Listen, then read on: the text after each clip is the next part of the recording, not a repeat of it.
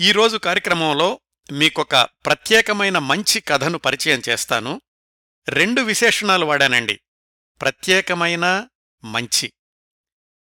రచయిత ఎంపిక చేసుకున్న ఇతివృత్తం దృష్ట్యా ఆయన కథను వ్రాసినటువంటి విధానం దృష్ట్యా కూడా ఇది ప్రత్యేకమైన కథ మంచి కథ.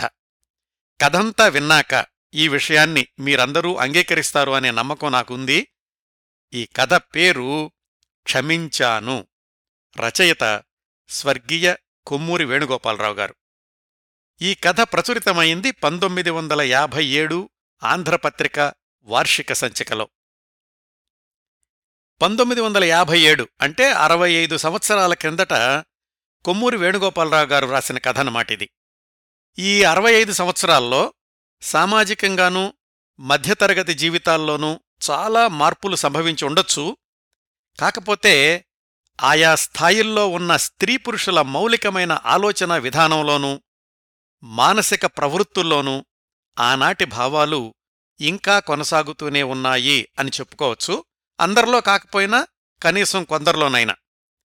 ఆ కోణంలో చూస్తే ఒక వర్గానికి చెందిన స్త్రీ పురుషులకు ముఖ్యంగా భార్యాభర్తలకు ఈ కథ ఈ రోజుల్లో కూడా వర్తిస్తుంది అని చెప్పుకోవచ్చండి.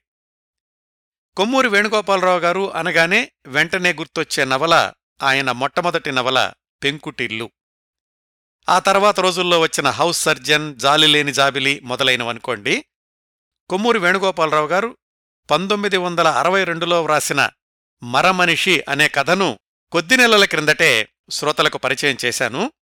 ఆ సందర్భంలో కొమ్మూరి వేణుగోపాలరావు గారి గురించిన సంక్షిప్త పరిచయం కూడా చెప్పాను. కాకపోతే ఈనాటి ఈ కార్యక్రమ సమగ్రత కోసం కొమ్మూరు వేణుగోపాలరావు గారి గురించి రెండు మూడు విషయాలు చెప్తాను. పంతొమ్మిది వందల ముప్పై ఐదులో జన్మించిన కొమ్మూరి వేణుగోపాలరావు గారు చాలా చిన్నతనంలోనే అంటే సుమారుగా పదిహేను సంవత్సరాల వయసులోనే రచనా వ్యాసంగాన్ని ప్రారంభించి పదిహేడు సంవత్సరాల వయసులోనే పెంకుటిల్లు నవల వ్రాసి తెలుగు నవలా ప్రియులందరూ తన వైపు చూసేలాగా చాలా ప్రత్యేకమైన గుర్తింపు తెచ్చుకున్నారు ఆ రోజుల్లో. ఈరోజు మనం మాట్లాడుకోబోతున్న కథ క్షమించాను వ్రాసే సమయానికి అంటే పంతొమ్మిది వందల యాభై ఏడుకి ఆయన వయసు కేవలం ఇరవై రెండు సంవత్సరాలు. ఇంకా మెడికల్ కాలేజీలో కూడా చేరలేదు.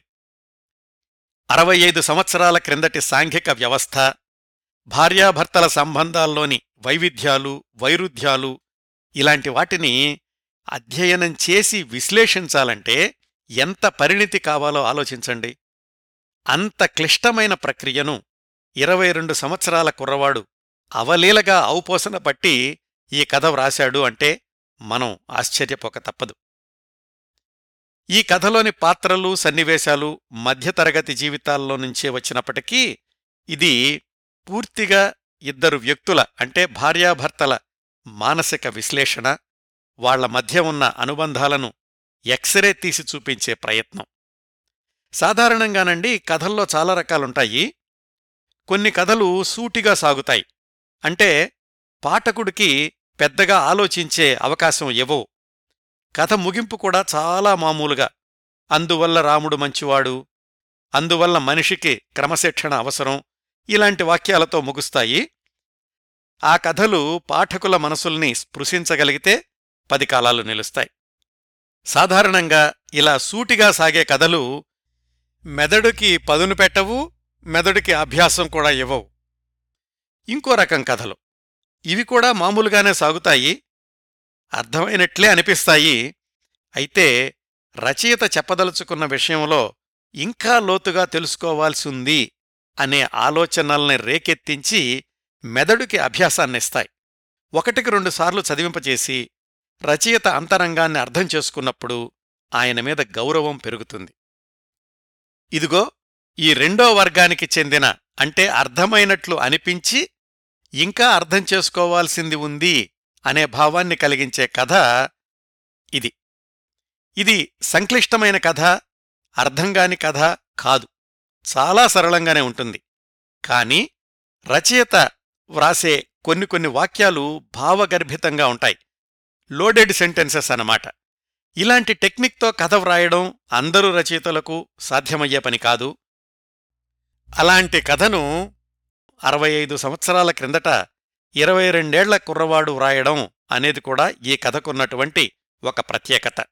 ఇంకా ఈ కథలో కొమ్మూరి వేణుగోపాలరావు గారు ఆ వయసులోనే అత్యంత ప్రతిభావంతంగా చిత్రించిన మానసిక విశ్లేషణ గురించి కథంతా తెలుసుకున్నాక మాట్లాడుకుందాం. ఈ కథలోని విశిష్టతను అర్థం చేసుకోవడానికి ఈ మాత్రం ఉపోద్ఘాతం అవసరమే అనుకుంటున్నానండి. ఇప్పుడు కథలోకి వెళదాం. ఎప్పట్లాగానే ఈ కథ యథాతథంగా చదవడం కాకుండా చెప్తాను అంటే నేరేట్ చేస్తాను. మధ్య మధ్యలో రచయిత నైపుణ్యాన్ని సూచించే వాక్యాలు మాత్రం యథాతథంగా చదువుతాను. అయితే ఈ క్షమించాను అనే కథలో చాలా వాక్యాలు కథారచయిత కొమ్మూరి వేణుగోపాలరావు గారి ప్రతిభకు అద్దం పట్టేవే. అందువల్ల ఇందులో నుంచి నేను చదివే వాక్యాలు ఎక్కువగానే ఉండొచ్చు శ్రోతలు గమనించగలరు. క్షమించు కథలో మనకు కనిపించేవి మూడే పాత్రలు. భార్య భర్త కూతురు.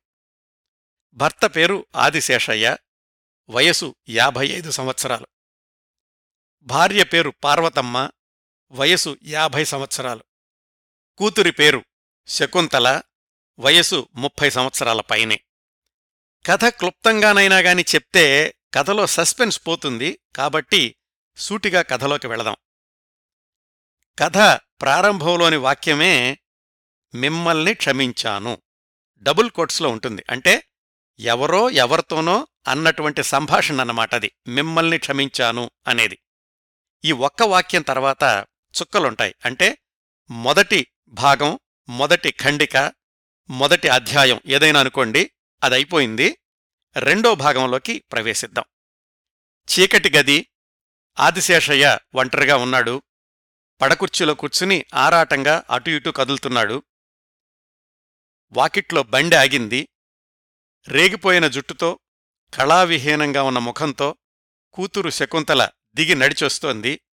లోపలికొచ్చి వణుకుతున్న చేతులతోటి లైటు వెలిగించింది. తండ్రి దిగాలుగా కూర్చుండడం చూసి ఆశ్చర్యపోయి అమ్మకి ఎలా ఉంది నాన్న? అని ప్రశ్నించింది. అంటే మనకేమర్థమవుతోంది కూతురు వేరే ఊరు నుంచి వచ్చింది తండ్రి దిగులుగా కూర్చున్నాడు అమ్మకి ఏదో అయ్యింది. ఆయన ఏమీ సమాధానం చెప్పలేదు. వచ్చావా? అన్న ఆశ్చర్యం కూడా లేదు. మాట్లాడకుండా ఎడంచేత్తో లోపలికెళ్ళు అని సౌజ్ఞ చేసి అలాగే కళ్ళు మూసుకుని కూర్చున్నాడు. ఆ అమ్మాయికేం అర్థం కాలేదు. ఏమిటి నాన్న మాట్లాడడం లేదు అనుకుంటూ లోపలికి వెళ్ళింది. ఆదిశేషయ్య ఇంకా ఆ కుర్చీలో అక్కడే కూర్చున్నాడు. మిమ్మల్ని క్షమించాను మిమ్మల్ని క్షమించాను మిమ్మల్ని క్షమించాను మూడుసార్లు రాస్తారు. అంటే ఆయన మనసులో ఆ మాట ఎవరో పదే పదే అంటున్నట్లుగా ప్రతిధ్వనిస్తోంది. కళ్ళు తెరిచాడు. దీపం వెలుగుతోంది. ఇక్కడ రెండో భాగం అయిపోయింది. ఇక్కడ్నుంచి ఆయన నేపథ్యంలోకి అంటే ఫ్లాష్ బ్యాక్లోకి వెళ్ళాడు. ఏమైందో చూద్దాం. పార్వతమ్మ అంటే ఆదిశేషయ్య భార్య మంచం మీద పడుకునుంది. బెడ్లైట్ సన్నగా వెలుగుతోంది. ఆదిశేషయ్య కిటికీ దగ్గర నుంచుని గేటు మీదగా బయటికి చూస్తున్నాడు. డాక్టర్ అప్పుడే బయటికి వెళ్ళిపోయాడు. చీకటి కమ్ముతోంది. ఇక్కడ ఒక వాక్యం రాస్తారండి. చీకటి ప్రథమ దశ జీవితం చివరి దశ విషాదంగా ఉంటాయి. చీకటి కమ్ముకుంటున్నప్పుడు చాలా విషాదంగా అనిపిస్తుంది. ఒకసారి చీకటి వచ్చేశాక అలవాటు పడిపోతాం. కానీ మొట్టమొదట్లో విషాదంగా ఉంటుంది. జీవితం కూడా చివరి దశలో విషాదంగా ఉంటుంది. ఈ వాక్యాన్ని బట్టి మనం కనిపెట్టొచ్చు. బహుశా పార్వతమ్మ జీవితపు చివరి దశలో ఉండుంటుంది. చలేస్తోంది తలుపులు మూసేయరు అంది పార్వతమ్మ. ఆదిశేషయ్య తలుపులు మూసేసి భార్య దగ్గరకొచ్చి కూర్చున్నాడు. ఏమండి మీరు అంత దిగులుగా ఉన్నారంటే డాక్టర్ గారు ఏమైనా చెప్పారా? అంది పార్వతమ్మ. ఆయనింకా ఏం మాట్లాడకముందే పార్వతమ్మే మళ్ళీ చెప్పింది. చిన్నప్పుడు మా అమ్మకి అమ్మవారు సాక్షాత్కరించేవాళ్ళట అటువంటి సమయంలో మా అమ్మ కర్పూరం మింగేసేది. ఆ అమ్మవారు మా అమ్మతో మాట్లాడినట్లుగా అనుకుంటూ ఉండేది. ఒకసారి ఆ అమ్మవారు మా అమ్మతో చెప్పిందట నీ అంత్యదశ దుర్భరంగానూ నీ కూతురి అంత్యదశ సుఖపూరితంగానూ గడుస్తుంది అని. అవునండి మీరు నాకు చెప్పకుండా అమ్మాయికి టెలిగ్రామ్ ఇచ్చారట కదా పనికుర్రాడు చెప్పాడు అని మళ్ళా ఆమె అంది. నా జీవితంలో రెండే రెండు టెలిగ్రాములు వచ్చాయి మన అడ్రస్కి. ఒకటి మా అమ్మ చచ్చిపోయినప్పుడు రెండోది మా నాన్న బైరాగుల్లో కలిసిపోయినప్పుడు. అంటే ఆ రెండూ కూడా విషాద నిష్క్రమణలేనన్నమాట. ఇప్పుడు అమ్మాయికి మీరు టెలిగ్రామ్ ఇచ్చారు బహుశా అని ఏదో అనబోతుంటే పార్వతీ అన్నాడు ఆదిశేషయ్య. ఇంతసేపు మాట్లాడింది కాబట్టి పొడిదగ్గొచ్చి ఆయాసపడుతూ పడుకుంది. ఇక్కడ రచయిత వ్రాసిన వాక్యాలు యథాతథంగా చదువుతాను. భర్త ఆమె వైపు చూసేసరికి ఎలా ఉందంటే వృద్ధాప్యం వల్ల కొంత జబ్బుచేత మరికొంత జీర్ణరేఖలు స్థావరం ఏర్పరచుకున్న ఆ వదనంలో విషాదం కన్నీళ్ళ సెలయేరులాగా పారుతోంది. ఆ అశ్రువులు రక్తమిశ్రితమై అయ్యుంటే బహుశా ఆ కళ్ళల్లో కనుక వచ్చేటటువంటి బాష్పాల్లో రక్తం కూడా ఉండి ఉంటే ఎలా ఉండేదంటే ప్రకృతి దేవత కొట్టిన కఠినమైన సుత్తి దెబ్బ సరిగ్గా మస్తిష్కం మీద తగిలుండాలి ప్రకృతి దేవత ఆమె తల మీద దెబ్బ కొడితే అందులో నుంచి స్రవించినటువంటి రక్తం కన్నీళ్ళల్లో కలిసి బయటికి వస్తున్నట్లుగా అనిపించేది బహుశా ఆవిడ కన్నీళ్ళల్లో రక్తం కలిసి ఉంటే. ఇవేనండి ప్యాక్డ్ సెంటెన్సెస్ అన్నాను చూడండి ఇలా రాస్తారన్నమాట ఆయన. అబ్బా అంది ఆమె బాధతోటి. నాలో ఏదో తుఫాను చెలరోగుతోంది నా జీవితకాలంలో నేను మీతో ఇంత చనువుగా మాట్లాడలేదు ఇంత జబ్బూ పడలేదు ఒకళ్ళకి జబ్బు చేసినప్పుడట సాధారణంగా స్నేహితులు బంధువులు అయితే దగ్గరవుతారు లేకుంటే దూరంగా వెళ్ళిపోతారు. మనం దగ్గరయ్యేటటువంటి స్థితిలో ఉన్నాము ఇది మీ ఔదార్యం అంది. ఇంతకు ముందు వరకు కూడా మనకి భార్యాభర్తల మధ్య సంబంధాలు ఎలా ఉండేవో అంత స్పష్టంగా చెప్పలేదు రచయిత. ఈ వాక్యం చదువుతుంటే అనిపిస్తుంది మనకి. బహుశా వాళ్ళిద్దరి మధ్య సంబంధాలు అంత సన్నిహితంగా ఉండి ఉండకపోవచ్చు. ఇంకా ముందు తెలుస్తుందనుకోండి మనకి. ఆయన అన్నాడు నిజమే నీ జీవితకాలంలో నిన్నెప్పుడూ దయగా చూడలేదు అన్నాడు. ఇక్కడ తెలిసిపోయింది మనకి. భర్త భార్య పట్ల దయగా లేడు ఇంతవరకు అని. భార్య ముఖంలోకి ఏకాగ్రతతోటి చూశాడు ఆదిశేషయ్య. ఆమెకిప్పుడు యాభై ఏళ్ళు సమీపించాయి. తనకంటే ఐదేళ్ళు చిన్న. ఇంచుమించు ముప్పై ఐదేళ్ళ క్రిందట తనతోటి సంసారయాత్ర ప్రారంభించడానికి వచ్చింది. ఇద్దరూ కలిసి ఎన్నో కష్టాలు పడ్డారు ఎన్నో అనుభవాలు ఎదుర్కొన్నారు. ఈ ముప్పై ఐదు సంవత్సరాల సంసార జీవితంలో భార్య ఎప్పుడూ కూడా ఆయన చెప్పిన మాట జవదాటలేదు. తనకెప్పుడూ ఎదురు చెప్పలేదు. కోపంలో ఒక్కొక్కసారి ఆయన హింసించినా గాని మాటైనా పన్నెత్తి పలకలేదు. దాదాపుగా ఆవిడకి స్వాభిమానం ఉన్నది అన్న మాటే మర్చిపోయింది. భర్తే దైవం అని కొలిచింది. ఒక్కొక్కప్పుడు అమాయకమైనటువంటి ఆమె శరీరం మీద చెయ్యి కూడా చేసుకున్నాడు తాను. ఇదంతా కూడా ఆదిశేషయ్య ఆమెను చూస్తూ తన లోపలనుకుంటున్నాడు బయటికి చెప్పలేదు. కష్టం మీద కన్నీళ్ళను ఆపుకుంటూ మళ్ళీ ఆలోచించసాగాడు. ఈవిడ తన భార్యే కదా. తనను మనస్ఫూర్తిగా ప్రేమించింది. ఒకసారి తనకేదో జబ్బు చేసి నెలల తరబడి మంచం మీద ఉన్నప్పుడు ఆవిడ నిద్రాహారాలు కూడా మాని సపర్యలు చేసింది. ఇట్లా భర్త ఎలా ఉన్నా కాని ప్రేమిస్తూనే ఉండాలి గౌరవిస్తూనే ఉండాలి అనేటటువంటి లక్షణాలు ఆమెకు ఏ శక్తి అన్యాపదేశంగా ప్రబోధించిందో అలాంటిదే మరొక శక్తి తనకు ఎవ్వరూ ఇవ్వని హక్కులున్నట్లు అధికారం ఉన్నట్లు భార్య తన సొత్తు అని బోధించి చెలాయింపచేసింది. ఇలా భార్య పట్ల క్రూరంగా ఉండడం అనేది కొంతవరకు తండ్రి దగ్గర్నుంచి వచ్చింది. తన తండ్రి కూడా తల్లిని హింసిస్తూ ఉండేవాడు. ఈ ముప్పై ఐదేళ్ళ సమిష్టి జీవితం దాదాపుగా ముగిసేటటువంటి తరుణం ఆసన్నమైంది. ఒక రాత్రో రెండు రాత్రుల్లో ఉంటుందేమో మహా ఉంటే. ఆ తర్వాత ఒక భూతం వచ్చి చుక్క పెడుతుంది. ఈమె తన సహచారిణి ఇంతవరకు ఎలాంటి ఉపచారమూ చేసి వెరగడు. చేయాలన్న ఉబలాటం పొంగిపోతోంది ఇప్పుడు. కాని ఇద్దరూ ముసలివాళ్ళైపోయారు ఒకళ్ళకొకళ్ళు తోడు నీడగా అండగా నిలవాల్సినటువంటి సమయంలో ఆమెకు జబ్బు చేసింది వెళ్ళిపోబోతోంది. కన్నీళ్ళు ఆపుకోలేకపోయాడు. ఏడుస్తున్నారా? అంది పార్వతమ్మ భర్తను చూసి. భర్త అన్నాడు నిన్నొక్క ప్రశ్న అడగనా? అన్నాడు. అంటే ఆవిడంది మీరు ఇంతకుముందు ఎన్నో చిక్కు సమస్యలను ఎదుర్కొన్నప్పుడు ప్రతిసారీ కూడా నా సలహా కోసం అనేక ప్రశ్నలు వేసేవాళ్ళు అమ్మయ్య మీరు అడిగారు అని అదే పరమభాగ్యంగా భావించి నా బుద్ధినంతా ఉపయోగించి నానా అవస్థాపడి జవాబులు చెప్పేదాన్ని మీ ముఖంలో భావాలు ఎలా ఉంటాయో అని చూసేదాన్ని. ఎప్పుడూ ఏ రోజు నేను ఏ సలహా చెప్పినా మీ మొహంలో సంతృప్తి ఉండేది కాదు. ఒక్కసారి కూడా నా సలహా మీరు పాటించినటువంటి జ్ఞాపకం నాకు లేదు. అసలు నేను చెప్పే సమాధానం విన్నాలి అన్నటువంటి జిజ్ఞాసే కనిపించేది కాదు మీలో అని. ఇదంతా ఆమె చెప్పింది భర్తతోటి. ఎంత నిర్లక్ష్యంగా ఉండేవాళ్ళు నేనంటే అని. ఇప్పుడు అతనంటున్నాడు. నేను అడగదలుచుకున్నటువంటి ప్రశ్నకు దగ్గరగా తీసుకొస్తున్నావు. పార్వతి పదిహేను రోజుల నుంచి నువ్వు మంచం మీద పడున్నావు. మనిద్దరం ఇలాగా ఈ స్థితికొచ్చి ఇలా విచిత్రంగా కబుర్లు చెప్పుకుంటాము అని ఏనాడూ నేను అనుకోలేదు అంటూనే గొంతు జీరబోయింది ఆయనకి. అప్పుడు అన్నాడు నేను నీ పట్ల చాలా అపరాధాలు చేశాను. కాని ఎప్పుడూ కూడా నువ్వు నాకు ఎదురు తిరగలేదు. ఎంత గడబిడ జరిగినా గాని ఆ మర్నాడే నేను ప్రేమగా పలకరిస్తే నువ్వన్నీ మర్చిపోయి నాతో కలిసిపోయేదానివి. ఇంత ఓర్పు నీకెలా వచ్చింది? నేను అన్ని అత్యాచారాలు చేసినా నన్నెలా ప్రేమించగలిగావు చెప్పవు?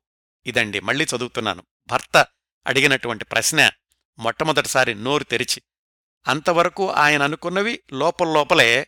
ఈ ప్రశ్న మాత్రం బహిరంగంగా భార్యను అడిగాడు. ఏమని? ఇంత ఓర్పు నీకు ఎలా వచ్చింది? నేను అన్ని అత్యాచారాలు చేసినా నన్నెలా ప్రేమించగలిగావు? అదండి. ఆయన అడిగినటువంటి ఆ ప్రశ్నకు పార్వతమ్మ చెప్పిన సమాధానం నాలుగైదు పేజీలు రాస్తారు. ఇది కథకి కీలకమైన మలుపు అన్నమాట ఆవిడేం చెప్పిందో చూద్దాం. ఈ ప్రశ్నకు జవాబు ఒక్క వాక్యంలో ఎలా చెప్పనండి? ఇలా రండి దగ్గరగా వచ్చి కూర్చోండి అని ఆమె చెప్పడం ప్రారంభించింది. ఆయన అడిగినటువంటి ప్రశ్నకు సూటిగా సమాధానం కాకుండా ముందుగా తనలో ఉన్నటువంటి ఆలోచనల్ని బయటపెట్టింది. నేను ఈ ఇంట్లోకి రావడమే విచిత్రంగా జరిగింది మా నాన్న ఇంటి విషయాలు పట్టించుకోకుండా చీటికి మాటికి అమ్మను కొడుతూ ఉండేవాడు. ఆవిడ మాత్రం అప్పటికప్పుడు ఏడ్చేసి మళ్ళీ భర్త పలకరిస్తే చాలు అంటూ ఎదురుచూస్తూ ఉండేది. నేనెప్పుడూ ఒంటరిగా కూర్చుని అమ్మ ఇలా దుఃఖపడుతోంది అని అమాయకంగా ఆలోచిస్తూ ఉండేదాన్ని గాని ఎప్పుడూ దగ్గరికెళ్ళేదాన్ని కాదు. నాకు పద్నాలుగేళ్ళు వయసొచ్చాక నా పెళ్ళి చేయమని అమ్మ ముప్పొద్దుల నాన్నని అడుగుతూ ఉండేది.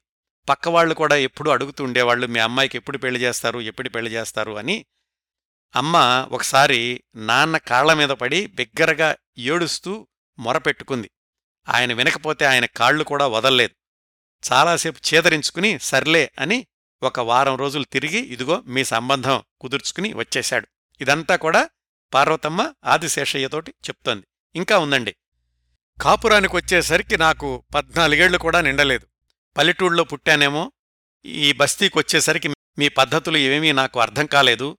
కాకపోతే ఏది జరిగినా గాని బహుశా ఇది ఇలాగే జరుగుతుందేమో అని సరిపెట్టుకుంటూ ఉండేదాన్ని. కొన్నాళ్ళ తర్వాత అత్తయ్యగారు నన్ను కొట్టారు కొన్నిసార్లు. అది కూడా మీకు చెప్పలేదు నేను. మామయ్య గారు అత్తయ్య గారిని కొట్టడం కూడా నేను చూశాను. అలా మీకు చెప్పకుండా నేను దాచుకోవడమే పతివ్రతా ధర్మం అనుకున్నాను. ఇలాంటి బాధలు ఇబ్బందులు ఎదురైనప్పుడు కూడా మీకు చెప్పడం కాకుండా నేనే ఎప్పుడూ వేదనగా ఆలోచిస్తూ ఉండేదాన్ని. నా బాల్య స్మృతులు వెర్రిమొర్రి ఆటలు అన్నీ స్పష్టంగా కళ్ళ ముందు మెదులుతూ చెప్పరాని బాధగా ఉండేది. అయ్యో అలాంటి బాల్యంలో నుంచి ఇలాంటి కాపురంలోకి వచ్చిపడ్డానే అని అని తనకి ఏమేమి సందర్భాలు గుర్తొచ్చేవో భర్తతోటి చెప్పింది. ఇది మళ్ళీ చదువుతానండి నేను కథలో నుంచి. ఆ బ్రహ్మాండమైన రావి చెట్టు పండుగలకు పిచ్చి సంబరంతో దానికి ఉయ్యాలలు కట్టి ఊగడం ఊరికి పడమరగా పోతున్న కృష్ణపాయలో పెద్దవాళ్ళతో చలిలో వెళ్ళి స్నానం చేయడం విన్న పురాణాలే విని ఎప్పటికప్పుడు నూతనానందం పొందుతున్న మనవాళ్ళు ఆ కథలు మాకు చెబుతూ తమ చిన్నప్పటి అనుభవాలు పునశ్చరణ చేసుకుంటూ కన్నీళ్ళు విడవడం అవన్నీ గుర్తుకొచ్చి ఆ జీవితానికి ఈ కాపురానికి సమన్వయం చేసుకుంటూ చెప్పరాని ఆరాటానికి లోనవుతూ ఉండేదాన్ని. ఇట్లాంటి సమయాల్లో ఆ బాల్యజీవితమే అమందానందకరమైనదని తిరిగి అందులోకి పోగలిగితే బాగుందని అనుకోవడం ఎవరికైనా సహజమే. కాని మనిషి పెరుగుదలతో పాటు మానవ ధైర్యాన్ని పరీక్షించే అనేక సమస్యలు వస్తూ ఉంటాయి. ఇది ప్రకృతి సిద్ధం. బాధ్యత అని గుర్తించి నిశ్చలమైన మనసుతో నిలబడిన వాళ్ళు ఏదో ఒకటి సాధించగలుగుతారు. పరీక్షలు వరుసగా తప్పుతున్న విద్యార్థి ఎలా కృతార్థుడవ్వాలో చేతకాక ఇంతకంటే చిన్నతనమే బాగుంది అప్పుడు ఈ బాదరబందీ లేదు అని దాన్ని తలుచుకొని ఉవిళ్ళూరుతుంటే ఇంక వయసుకి బాధ్యత ఎందుకు? అందులో వేసమెత్తు కూడా ప్రయోజకత్వం లేదు. ఈ సత్యాన్ని తెలుసుకుని నేను విచారాన్ని మరిచి ముందుకు వెళ్ళగలిగాను. ఇంకా అంది సంవత్సరానికి ఎప్పుడో ఒకసారి ఇంటికెళ్ళేదాన్ని మా అమ్మ అడుగుతూ ఉండేది ఏంటే ఇలా ఉన్నావని? కాని నేనేమి చెప్పలేకపోయేదాన్ని. మీరు అడిగిన ప్రశ్నకు ఇంకా సమాధానం చెప్పలేదు కదా? ఏది? ఇంత ఓర్పు నీకెలా వచ్చింది? నేను అన్ని అత్యాచారాలు చేసినా నన్నెలా ప్రేమించగలిగావు? అని కదా మీరు అడిగారు. దానికి సమాధానం వస్తున్నాను చెప్తున్నాను అని ఆవిడంది. మీరు నన్ను చాలాసార్లు కొట్టారు. ఒకసారి నా నెత్తి చిల్లుపడి నెత్తురు చుక్కలు రాలాయి. ఒకసారి మణికట్టు బొమిక విరిగి నెల రోజులు మంచమీద పడున్నా ఒకసారి మీ దెబ్బలకు స్పృహ తప్పి పడిపోయాను. కాని ఏనాడూ మిమ్మల్ని ఎదిరించలేదు. కోపంతో మిక్కేసి చూడలేదు. కిమ్మనకుండా కిక్కురుమనకుండా ఊరుకున్నాను. ఎందుకు? ఆయన అడిగినటువంటి ప్రశ్నకు సమాధానంగా ఈవిడ మరొక ప్రశ్న సంధించింది. ఏమని? ఇంత జరిగినా గాని నేను ఏమీ చెయ్యలేదు. ఎందుకు? అని. ఇలాంటివి ఇంకా చాలా ఉన్నాయండి ఆవిడ చెప్పినాయి. ఒకసారి మీరు రోజూ అర్ధరాత్రి వేళ లేచి ఎక్కడికో వెళ్ళి రావడం ప్రారంభించారు. ఒకరోజు రాత్రి పదకొండింటికి మీ కాళ్ళు పడుతూ కూర్చున్నాను. మీరన్నారు రెండు గంటలకి నన్ను లేపు అని మీరు నిద్రపోయారు. మీరు రెండు గంటలకి లేచి ఎక్కడికెళ్తారో నాకు తెలుసు. అయినా అప్పటి వరకు మెలకువగా ఉండి మిమ్మల్ని తప్పకుండా లేపుదామనే అనుకున్నాను. కాకపోతే పగలంతా రెక్కల ముక్కలు చేసుకుని ఉండడం వల్ల ఎంత ప్రయత్నించినా నిద్ర ఆపుకోలేక నేను కూర్చున్న చోటనే ఒళ్ళు మరిచి వాలిపోయాను. దభీమని పెద్ద దెబ్బతో మెలకు వచ్చింది. మీరు చేతికర్రతోటి ఉగ్రస్వరూపులై ఎదురుగా నిలబడి రెండింటికి లేపమంటే లేవలేదేం పొగరబోతా అని అరుస్తూ నన్ను లేవనివ్వకుండానే వీపు మీద పది పదిహేను దెబ్బలు కొట్టారు. నేను భయంతో ఎంత ప్రయత్నించినా నిద్ర ఆపుకోలేకపోయానండి అని చెప్పాను కష్టం మీద లేచి నిలబడుతూ. అంత ఆదమర్చి నిద్రపోతావో బడవా అంటూ నన్ను చావగొట్టారు. బాధకు తాళలేక గ్రొడ్ల నీరు క్రుక్కుకుంటూ మీ వంక చూశాను. ఏమీ చెప్పలేదు మీరు. కిక్కురు మనలేదు. తలంచుకుని లోపలికి వెళ్ళిపోయాను. ఎందుకు? ఇంకోటి మనమ్మాయి పుట్టిన కొత్త రోజుల్లో నేను పగలు ఒంటి గంటకి దాన్ని పడుకోబెట్టి ఎక్కడ నిద్రలేస్తుందోనని గబగబా అన్నం తినేదాన్ని.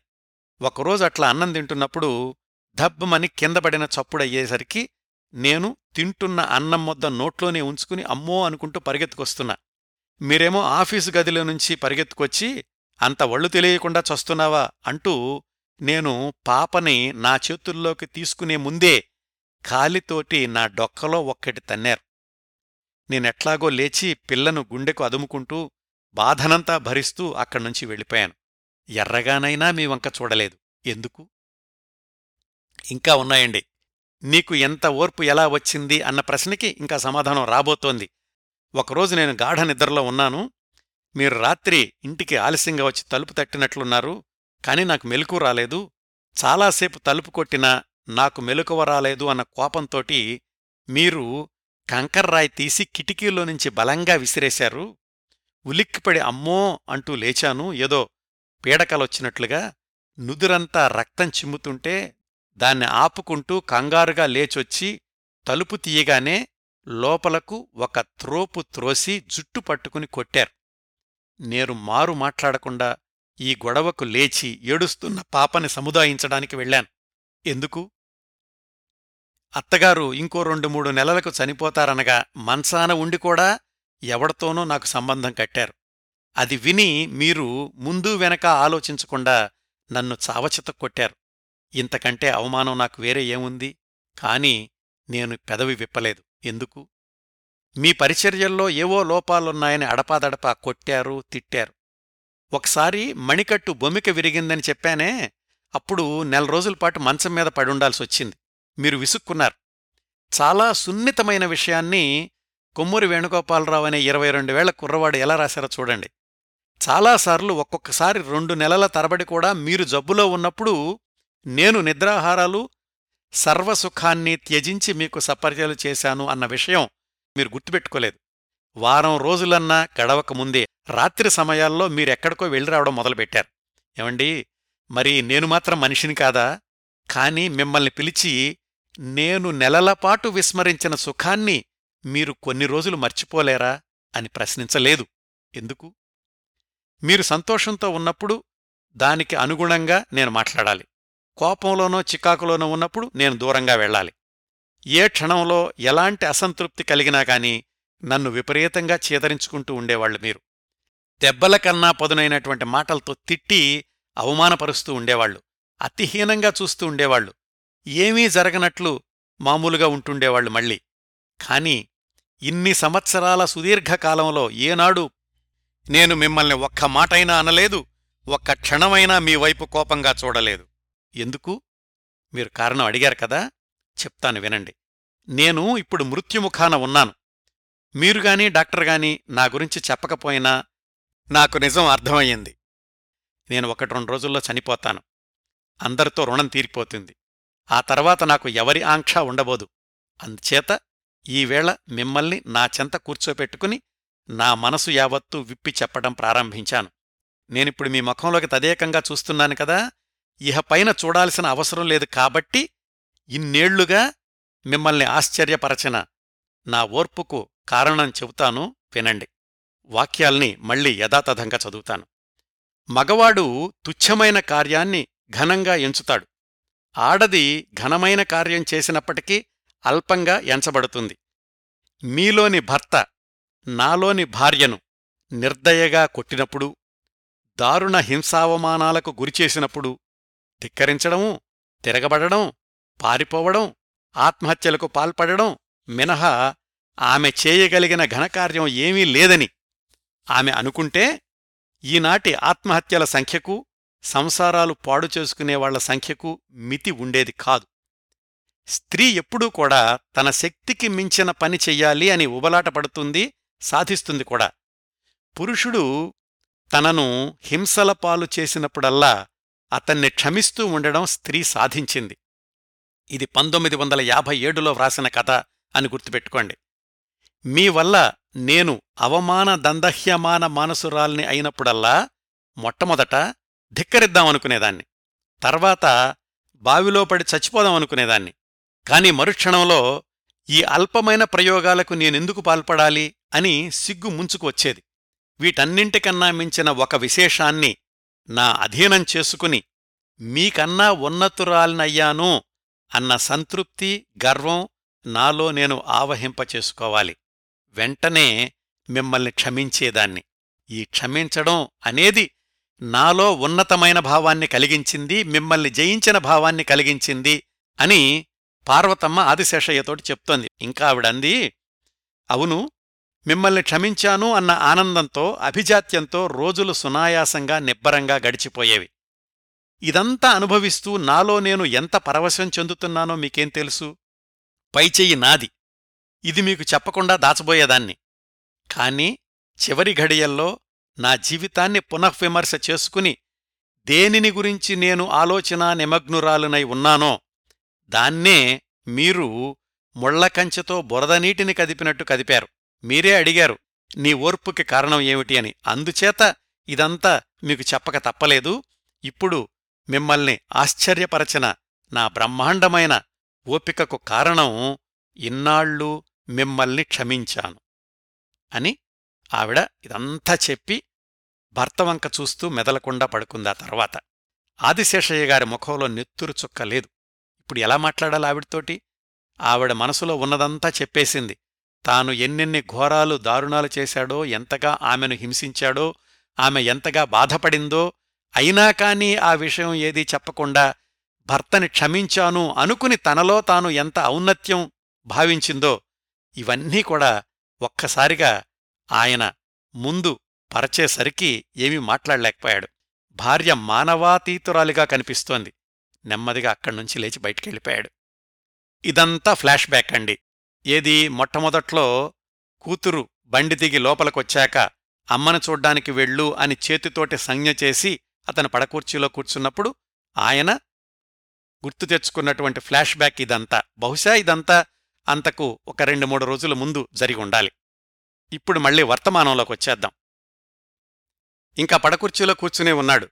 ఈ ఫ్లాష్ బ్యాక్ అంతా గుర్తొచ్చాక అతనికేమనిపిస్తోందంటే వాళ్ళిద్దరూ కాపురం చేసినప్పుడు బయట అందరూ కూడా ఆదిశేషయ్య పార్వతమ్మ పార్వతీ పరమేశ్వర్లు అంటూ ఉండేవాళ్ళు ఎందుకు?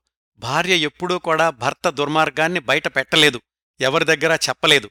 నిజానికి ఆమె భిక్ష పెట్టింది భర్తకి. అందువల్లనే భర్త మంచివాడుగా బయట చలామణి అవ్వగలిగాడు. అసలు మగవాళ్ళంతా ఇంతేనేమో? అంటే బయట అందరూ మంచాళ్ళు అనుకుంటూ ఉంటారు. ఇంట్లో వాళ్ళు దుర్మార్గంగా ఉండి ఉండొచ్చు భార్యలు బయటికి చెప్పలేకపోయి ఉండొచ్చు. అందువల్ల ఆ మగవాళ్ళు మంచివాళ్ళుగా చలామణి అవుతున్నారు. ఇంకా అనుకున్నాడు ఆదిశేషయ్య తాను క్షమించబడుతూ పాపాలు చేశాడు. క్షమించబడుతూ వృద్ధుడయ్యాడు. ఈ పాపానికి పరిధి ఉంది ప్రాయశ్చిత్తం లేదు. కాని ఇంకా తనను ఏదో పీడిస్తోంది. అభిమానం చావకుండా నిక్కుతోంది. లజ్జ నిర్లజ్జల మధ్య కొట్టుమిట్టాడుతున్నాడు. ఈ ముప్పై ఐదేళ్ళ సంసార జీవితం ఆయనకి ఆశ్చర్యం కలిగించింది. ఒక విశాల హృదయం విధి విరామం లేకుండా ప్రసరించిన క్షమ వల్లనే నలుగురిలోనూ అల్లరుపాలు కాకుండా కాపాడబడ్డాడు. మళ్ళీ చదువుతున్నాను చూడండి. ఒక విశాల హృదయం ఎవరిది? భార్యది. విధి విరామం లేకుండా ఎప్పుడూ కూడా ప్రసరించినటువంటి క్షమ వల్లనే ఆమె మనసులో క్షమిస్తూ ఉండడం వల్లనే నలుగురిలోనూ అల్లరిపాలు కాకుండా కాపాడబడ్డాడు తను ఎవరు? ఆదిశేషయ్య ఈ ఆలోచన వచ్చేసరికి ఒక్కసారిగా మనసు భయావిష్టమై స్పందించింది. నేను పరాధీనుణ్ణి పరాజితుణ్ణి పరాభూతుణ్ణి అనుకున్నాడు. ఇంతకాలం తానేదో స్వతంత్రుణ్ణి అనుకున్నాడు కాని కాదు. భార్య పెట్టినటువంటి క్షమాభిక్ష వల్ల తాను మంచివాడుగా బయట మనగలిగాడు. ఇంకో విషయం గుర్తొచ్చి కంపించిపోయాడు. తాను ఆమెను ఎన్నిసార్లు కొట్టాడో ఆమెకు జ్ఞాపకం ఉంది. తనకు లేదు. ఇవంతా గుర్తొచ్చేసరికి ముచ్చెమట్ల పోసినాయి. పదిహేను రోజుల నుంచి దేవుడు చాటుగా తన అంతిమ కర్తవ్యం ప్రబోధిస్తూ వచ్చాడు. జన్మలో భార్య గురించి తాపత్రయపడినటువంటి సమయం ఇదొక్కటే. ఇంతవరకు ఎప్పుడూ పట్టించుకోలేదు.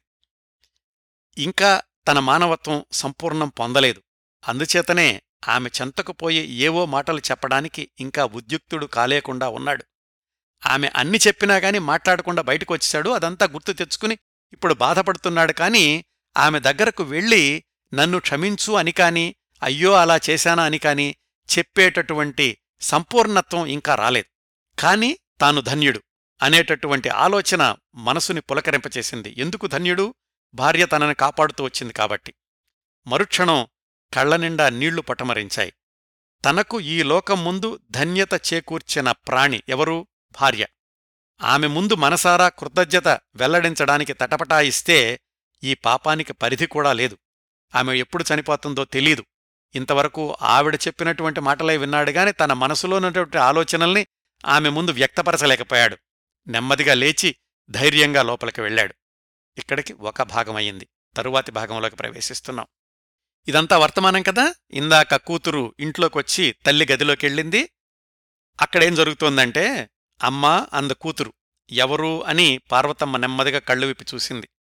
ఆనందపడే తల్లిరా అని నీరసంగా కూతుర్ని తన మంచం మీద కూర్చోమంది.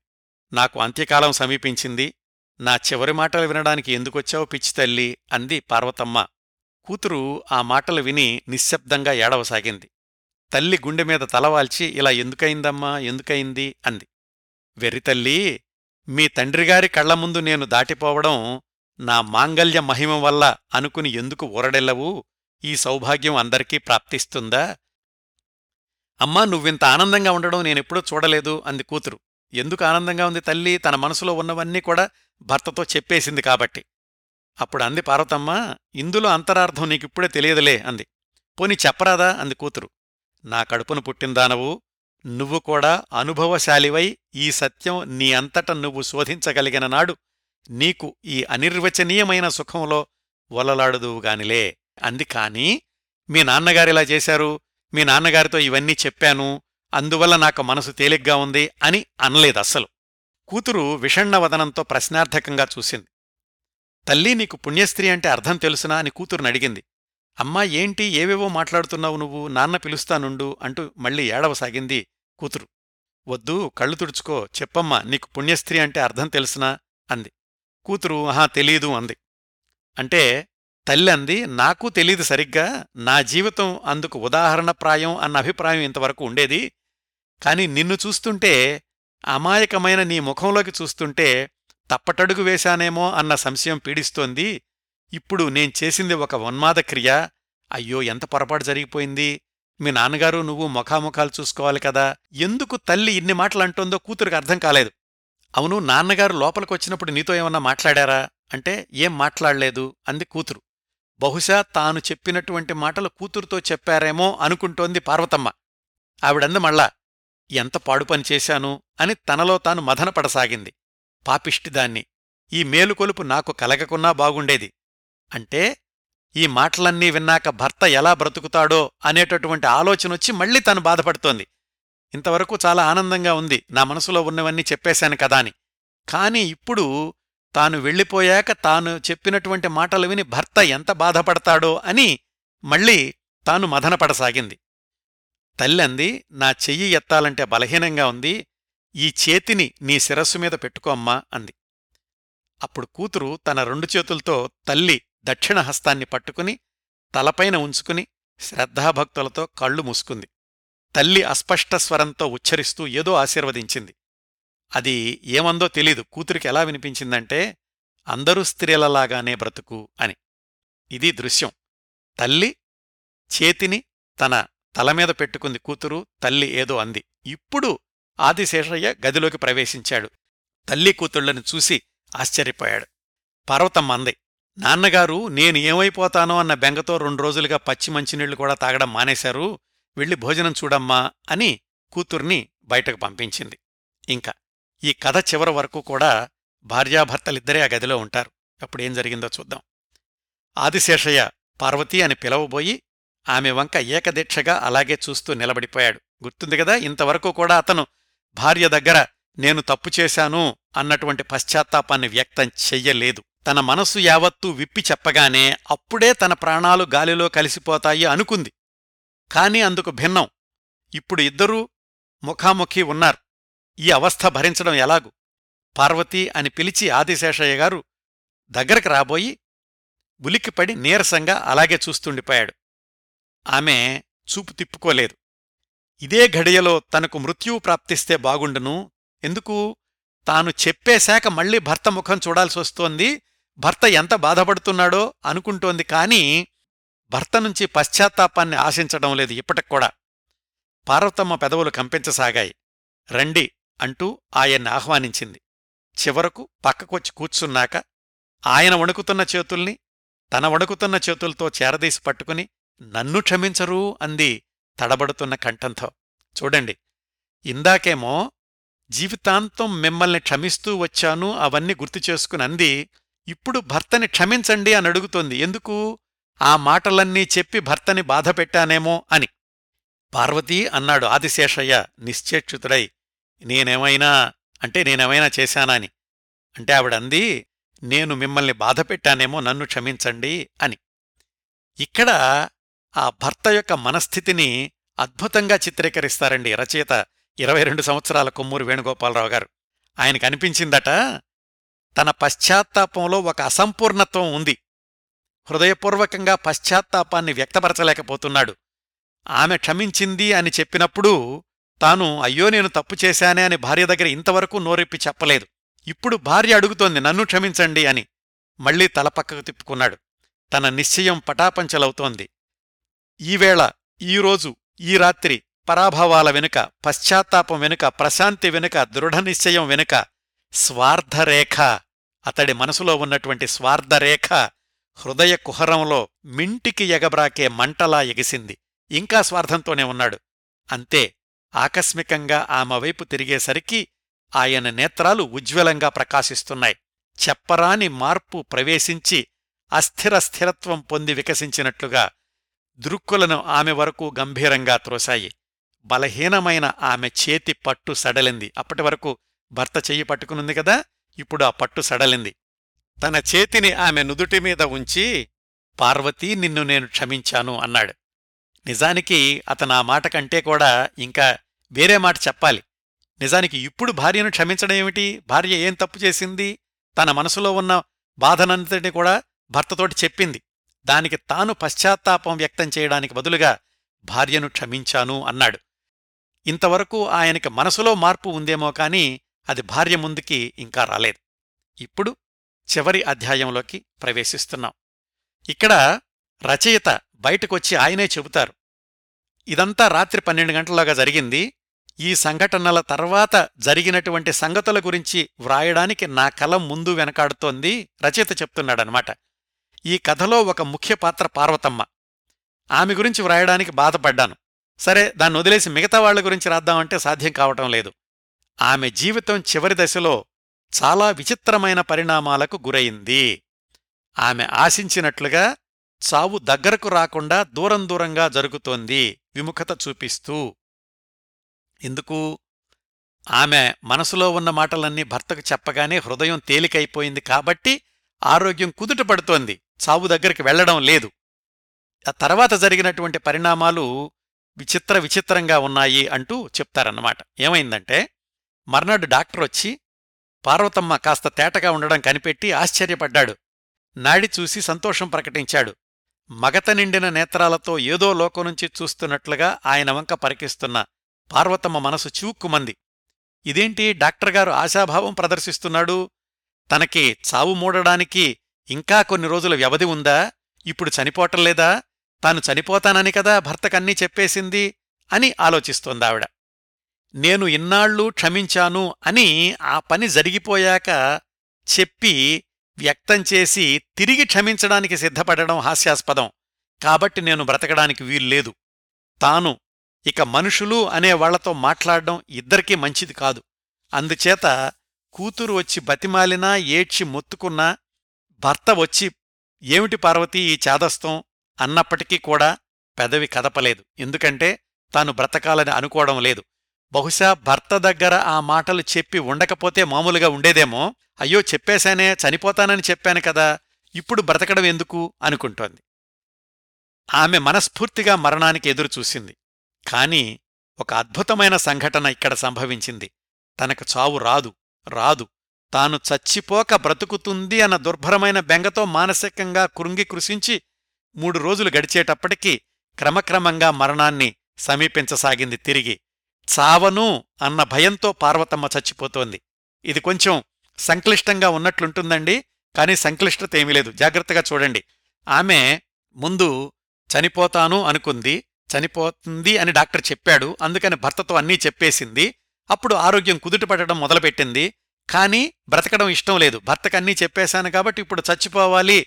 ఎందుకు చచ్చిపోవటం లేదు అనే దిగులుతోటి ఆమె మరణాన్ని సమీపిస్తోంది. ఇప్పుడు డాక్టర్ చూసి ఏంటి నిన్నటి వరకు బాగానే ఉంది మళ్ళీ ఈవిడ దిగజారిపోతోంది అన్నప్పటినుంచి కూడా ఆదిశేషయ్య దిగులుపడి కూర్చున్నాడు. ఏమిటి పార్వతీ ఈ చాదస్తం? అన్నాడు.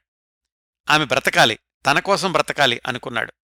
ఆమె ఈనాడు మరణిస్తే తన శేష జీవితమంతా కీకారణ్యంలోని చీకటి. అప్పుడు చచ్చినా బ్రతికినా ఒకటే. ఈ జీవితానికి అర్థం లేదు.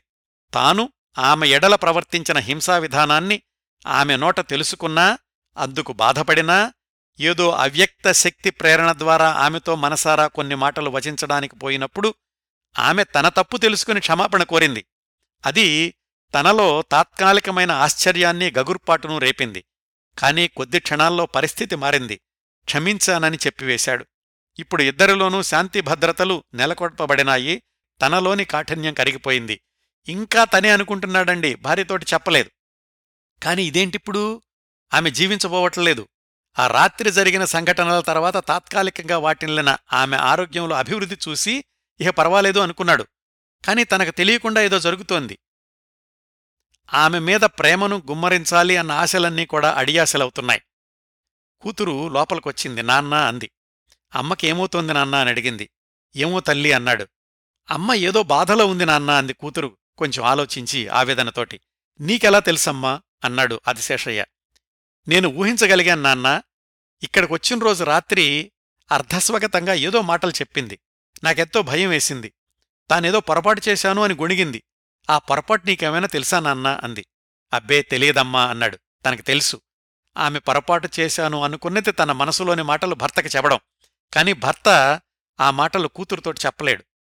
ఆమె ప్రవర్తన ఇలా ఉండడం నేనెప్పుడూ చూడలేదు నాన్నా. ఏదో సంశయం నన్ను వేధిస్తోంది అంది. ఏంటమ్మా అది? అన్నాడు తండ్రి. అమ్మ తాను జీవించాలని కోరుకోవట్లేదు. ఆమె వెయ్యి కళ్ళతో మరణానికై ఎదురుచూస్తోంది. ఆదిశేషయ్య గారు నిశ్చేష్టితుడయ్యాడు. డాక్టరు మీకేం భయం లేదమ్మా అన్నప్పుడు ఆమె కళ్ళల్లో ప్రతిబింబించే వ్యాకులపాటుతో కూడిన గగుర్పాటుకు అర్థం ఆయనకు అర్థమైంది. తాను ఏమీ తెలుసుకోలేని మూర్ఖుడా ఇక్కడో మాట రాస్తారండి. ఆయనకు ఇంతలో మెరుపు మెరిసినట్లు ఒక పరిష్కార మార్గం తోచింది. అది అద్భుతమైన ఆలోచన కాని భయంకరమైనది కూడా. సర్వసాధారణంగా చావు బతుకుల్లో ఉన్న మనుషులకు తుది ప్రయత్నంగా ఒక చిట్కా వంటిది ప్రయోగిస్తారు. ఆ చిట్కా ఫలిస్తే బ్రతుకుతారు లేదంటే ఎలాగూ చనిపోతారు కదా? రాత్రి అయ్యింది. చిట్ట చివరి దృశ్యం అండి ఇది. పార్వతమ్మ పడుకున్న ఉన్న గదిలో బెడ్ లైట్ వెలుతురు తప్ప ఇల్లంతా చీకటిగా ఉంది. కూతురు నిద్రపోతోంది. పార్వతి అని పిలిచాడు ఆదిశేషయ్య గారు ముందుకు వంగి. కొద్ది రోజులుగా వస్తున్న జవాబే ఏం మాట్లాడలేదావిడ ఒకసారి పెదవులు కొరుక్కున్నాడు. బరువుగా ఊపిరి విడిచాడు. నాతో ఇప్పుడైనా మాట్లాడవా? నీకింత మొండిపంతం ఎందుకు? అమ్మాయి బాగా దిగులు పడింది. చిక్కి శల్యమైపోయింది. సానుభూతిగా కూడా ఆయనంక చూడలేదు పార్వతి. పార్వతి ఈ తుది ఘడియల్లో కూడా ఇలా వేధిస్తావేం అన్నాడు. వేధిస్తోందట ఆవిడ. జీవితాంతం తనను భరించింది ఇప్పుడు మాట్లాడట్లేదని నన్ను వేధిస్తావేం అన్నాడు. ఆయన రుద్ధకంఠంతో నువ్వు భగవన్నామస్మరణలోనే కాలం గడిపితే నాకు సంతోషమే. మనింట్లో ఉన్న రాములవారి పటం ముందు నువ్వు ఏ రైజైనా పూజించకుండా ఊరుకున్నావా? పార్వతి ఒకసారి ఆ పటం తెచ్చి నీ కళ్ళ ముందు ఉంచేదా? అన్నాడు. ఇంకా మాట్లాడలేదు. నీకెలా అనిపిస్తోంది? నా మాటలు నువ్వు గుర్తుపట్టగలుగుతున్నావా పార్వతి? అన్నాడు. ఇంకా మాట్లాడలేదు. డాక్టర్ ఏదో చెప్పాడు నీకు నిజంగానే మైకం కమ్ముతోందా? అన్నాడు. ఇంకా మాట్లాడలేదు. పార్వతి పార్వతి పలకవేం? నీ ఇంద్రియాలు నీకు స్వాధీనంలో లేవా? అలా చూస్తున్నావేంటి? ఎవరు కనిపిస్తున్నారు నీకు? అయ్యో అలా అయిపోతున్నావేం పార్వతి? డాక్టర్ చెప్పింది నిజమేనా? నువ్వు నువ్వు నాకు దక్కవా? ఇప్పుడండి ఇన్ని మాటలన్నాడు. ఆవిడకు కాస్త ఉపశమనం కలిగించేలాగా తాను ఆమె గురించి బాధపడుతున్నాను అని అర్థమొచ్చే మాటలు ఇప్పుడన్నాడు ఇందాకట్నుంచి కూడా. పార్వతమ్మ తనువు పులకరించింది. ఆనందంతో ఆమె నేత్రాలు విస్ఫారితాలయ్యాయి. ఎందుకు? భర్త తాను కోలుకోవడాన్ని కోరుకుంటున్నాడు అని తెలిసేమో బహుశా. తన్మయంగా ఒకసారి భర్త వంక వీక్షించింది. అబ్బా అబ్బా ఆ బాధ ఆ దుఃఖం భర్తలో లేవు. నిజంగా తను తను అనుకుంది. పార్వతమ్మ కళ్ళు మూసుకుంది. ఇంకా నాలుగే వాక్యాలున్నాయండి. జాగ్రత్తగా వినండి. తాను చచ్చిపోతోంది చచ్చిపోతోంది. భగవాన్ నా కోరిక ఈడేరుతోంది అనుకుంది. అక్కడ చుక్కలు పెట్టేశారు. ఇక్కడతోటి కథ అయిపోవాలి. అంటే ఏమైంది? ఆవిడ ముందు చనిపోవాలనుకుంది. తర్వాత భర్తకి చెప్పేశాక హృదయం తేలికపడి బాగుపడుతోంది. కాని అయ్యో భర్తకి చెప్పానే చనిపోవటం లేదే అనే బాధతోటి చనిపోతోంది. ఇప్పుడు భర్త తనతో మృదువుగా మాట్లాడేసరికి తృప్తిగా చచ్చిపోతోంది చచ్చిపోతోంది నా కోరిక ఈడేరుతోంది అనుకుంది. కాని అది జరగలేదు. చిట్ట చివరి మూడు వాక్యాలున్నాయండి. ఆ మూడు వాక్యాలతోటి ఈ కథకి అద్భుతమైన మలుపిచ్చారు కుమ్మరి వేణుగోపాలరావు గారు ఈ లోకంలో ఆదిశేషయ్య గారిలాంటి తెలివైన వాళ్ళు ఉంటూ ఉంటారు. పాపం పార్వతమ్మ బ్రతికింది. కాని అమ్మవారు పార్వతమ్మ తల్లితో ఎందుకు తప్పు చెప్పినట్లు? ఇవండి చివర్ల వాక్యాలు. ఆదిశేషయ్య గారిలాంటి తెలివైన వాళ్ళు ఉంటూ ఉంటారు. భార్య తాను చెప్పినటువంటి క్రూర కృత్యాల గురించి ఎంత చెప్పినా గాని తన మనసులోని మాట చెప్పకుండా చిట్ట చివరిలో చెప్పాడు. ఆవిడ చనిపోతుంది కదా అని. అంత తెలివిగలవాడు భర్త. కాని పాపం పార్వతమ్మ బ్రతికింది. తాను చనిపోవాలి అనుకుంది కాని ఆమె బ్రతికింది. ఎప్పుడో పార్వతమ్మ వాళ్ళ అమ్మకి అమ్మవారు చెప్పింది కదా మీ అమ్మాయి సుఖంగా చనిపోతుంది అని ఆవిడ చెప్పినటువంటి మాట తప్పయిందన్నమాట ఈ చిట్ట చివరి మూడు వాక్యాలను ఎలా అన్వయించుకోవాలి? అనే విషయానే ఆయన పాఠకులకు వదిలేశారండి. అంటే భర్త మారాడనుకోవాలా మారలేదనుకోవాలా మరి పార్వతి బ్రతకడం వల్ల తర్వాత ఏమై ఉంటుంది? ఈ ముగింపుని ఎవరు ఎన్ని రకాలుగానైనా అన్వయించుకోవచ్చండి. నాకు స్ఫురించిన ఒక అన్వయం చెప్పాను.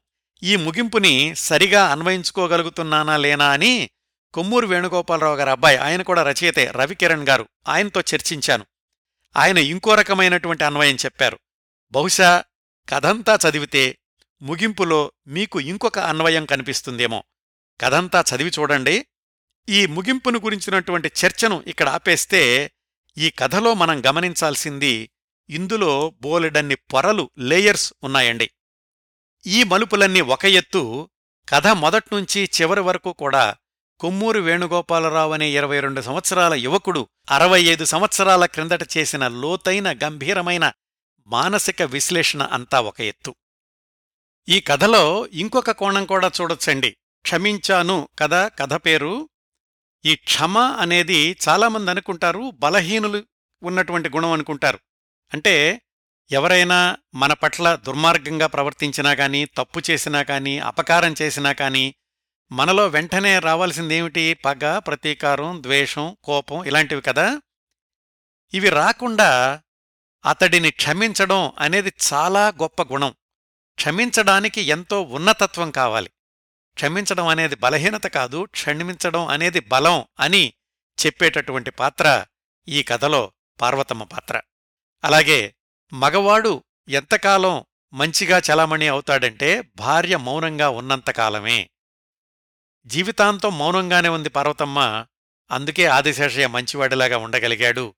చిట్ట చివరిలో చెప్పింది కాని దాన్ని కూడా ఎందుకు చెప్పానని మళ్ళీ తనే బాధపడింది. ఇదంతా కూడా ఒక మహిళ యొక్క మోగ వేదనకు ప్రతిరూపంగా చూడొచ్చండి ఈ కథలో ఉన్నటువంటి ఈ సందర్భాలన్నీ. మగవాడి అహంకారం ఆడదాని మనసులో ఉన్నటువంటి సున్నితత్వం కాపురంలో జరిగే దుర్మార్గాలను దౌర్జన్యాలను బయటకు చెప్పుకోలేని అనేక మంది మహిళల మోగ వేదన ఎన్నో పొరల్ని ఎంతో సమర్థవంతంగా కొంచెం సంక్లిష్టంగా కూడా చిత్రీకరించిన కొమ్మూరి వేణుగోపాలరావు గారి కథాకథన కౌశలాన్ని అభినందించకుండా ఉండలేం. కథానిలయం వెబ్సైట్లో ఉన్న ఈ కథ లింక్ యూట్యూబ్ డిస్క్రిప్షన్లో ఇస్తున్నాను. కథను పూర్తిగా చదవండి. మెదడుకి అభ్యాసం అవుతుంది అని సిద్ధపడి చదవండి. మీకు మరొక అన్వయం కనిపించవచ్చు. ఈ కథ చదువుతున్నంతసేపు కూడా ఇంకేవేవో గుర్తురావచ్చు ఇంకేవేవో భావాలు ఆలోచనలు మీలో తరంగితం అయ్యేటటువంటి అవకాశం తప్పనిసరిగా ఉంటుంది. ఈ కార్యక్రమం చివర్లో కొమ్మూరి వేణుగోపాలరావు గారి అబ్బాయి కొమ్మూరి రవికిరణ్ గారి సందేశం వినిపిస్తాను. నమస్కారం అండి. నా పేరు కొమ్మూరి రవికిరణ్ కొమ్మూరి వేణుగోపాలరావు గారి మూడవ కుమారుణ్ణి. నా ఇద్దరన్నయ్యలు రాజా శివ అమెరికాలో స్థిరపడ్డారు. కిరణ్ ప్రభ గారు మా నాన్నగారు గురించి మాట్లాడమంటే చాలా సంతోషం వేసింది. అప్పట్లో రచయితల్ని హీరోని చూసి ఉన్నట్లు చూసేవారు. మా నాన్నగారు కూడా హీరోలాగే వెలిగారు.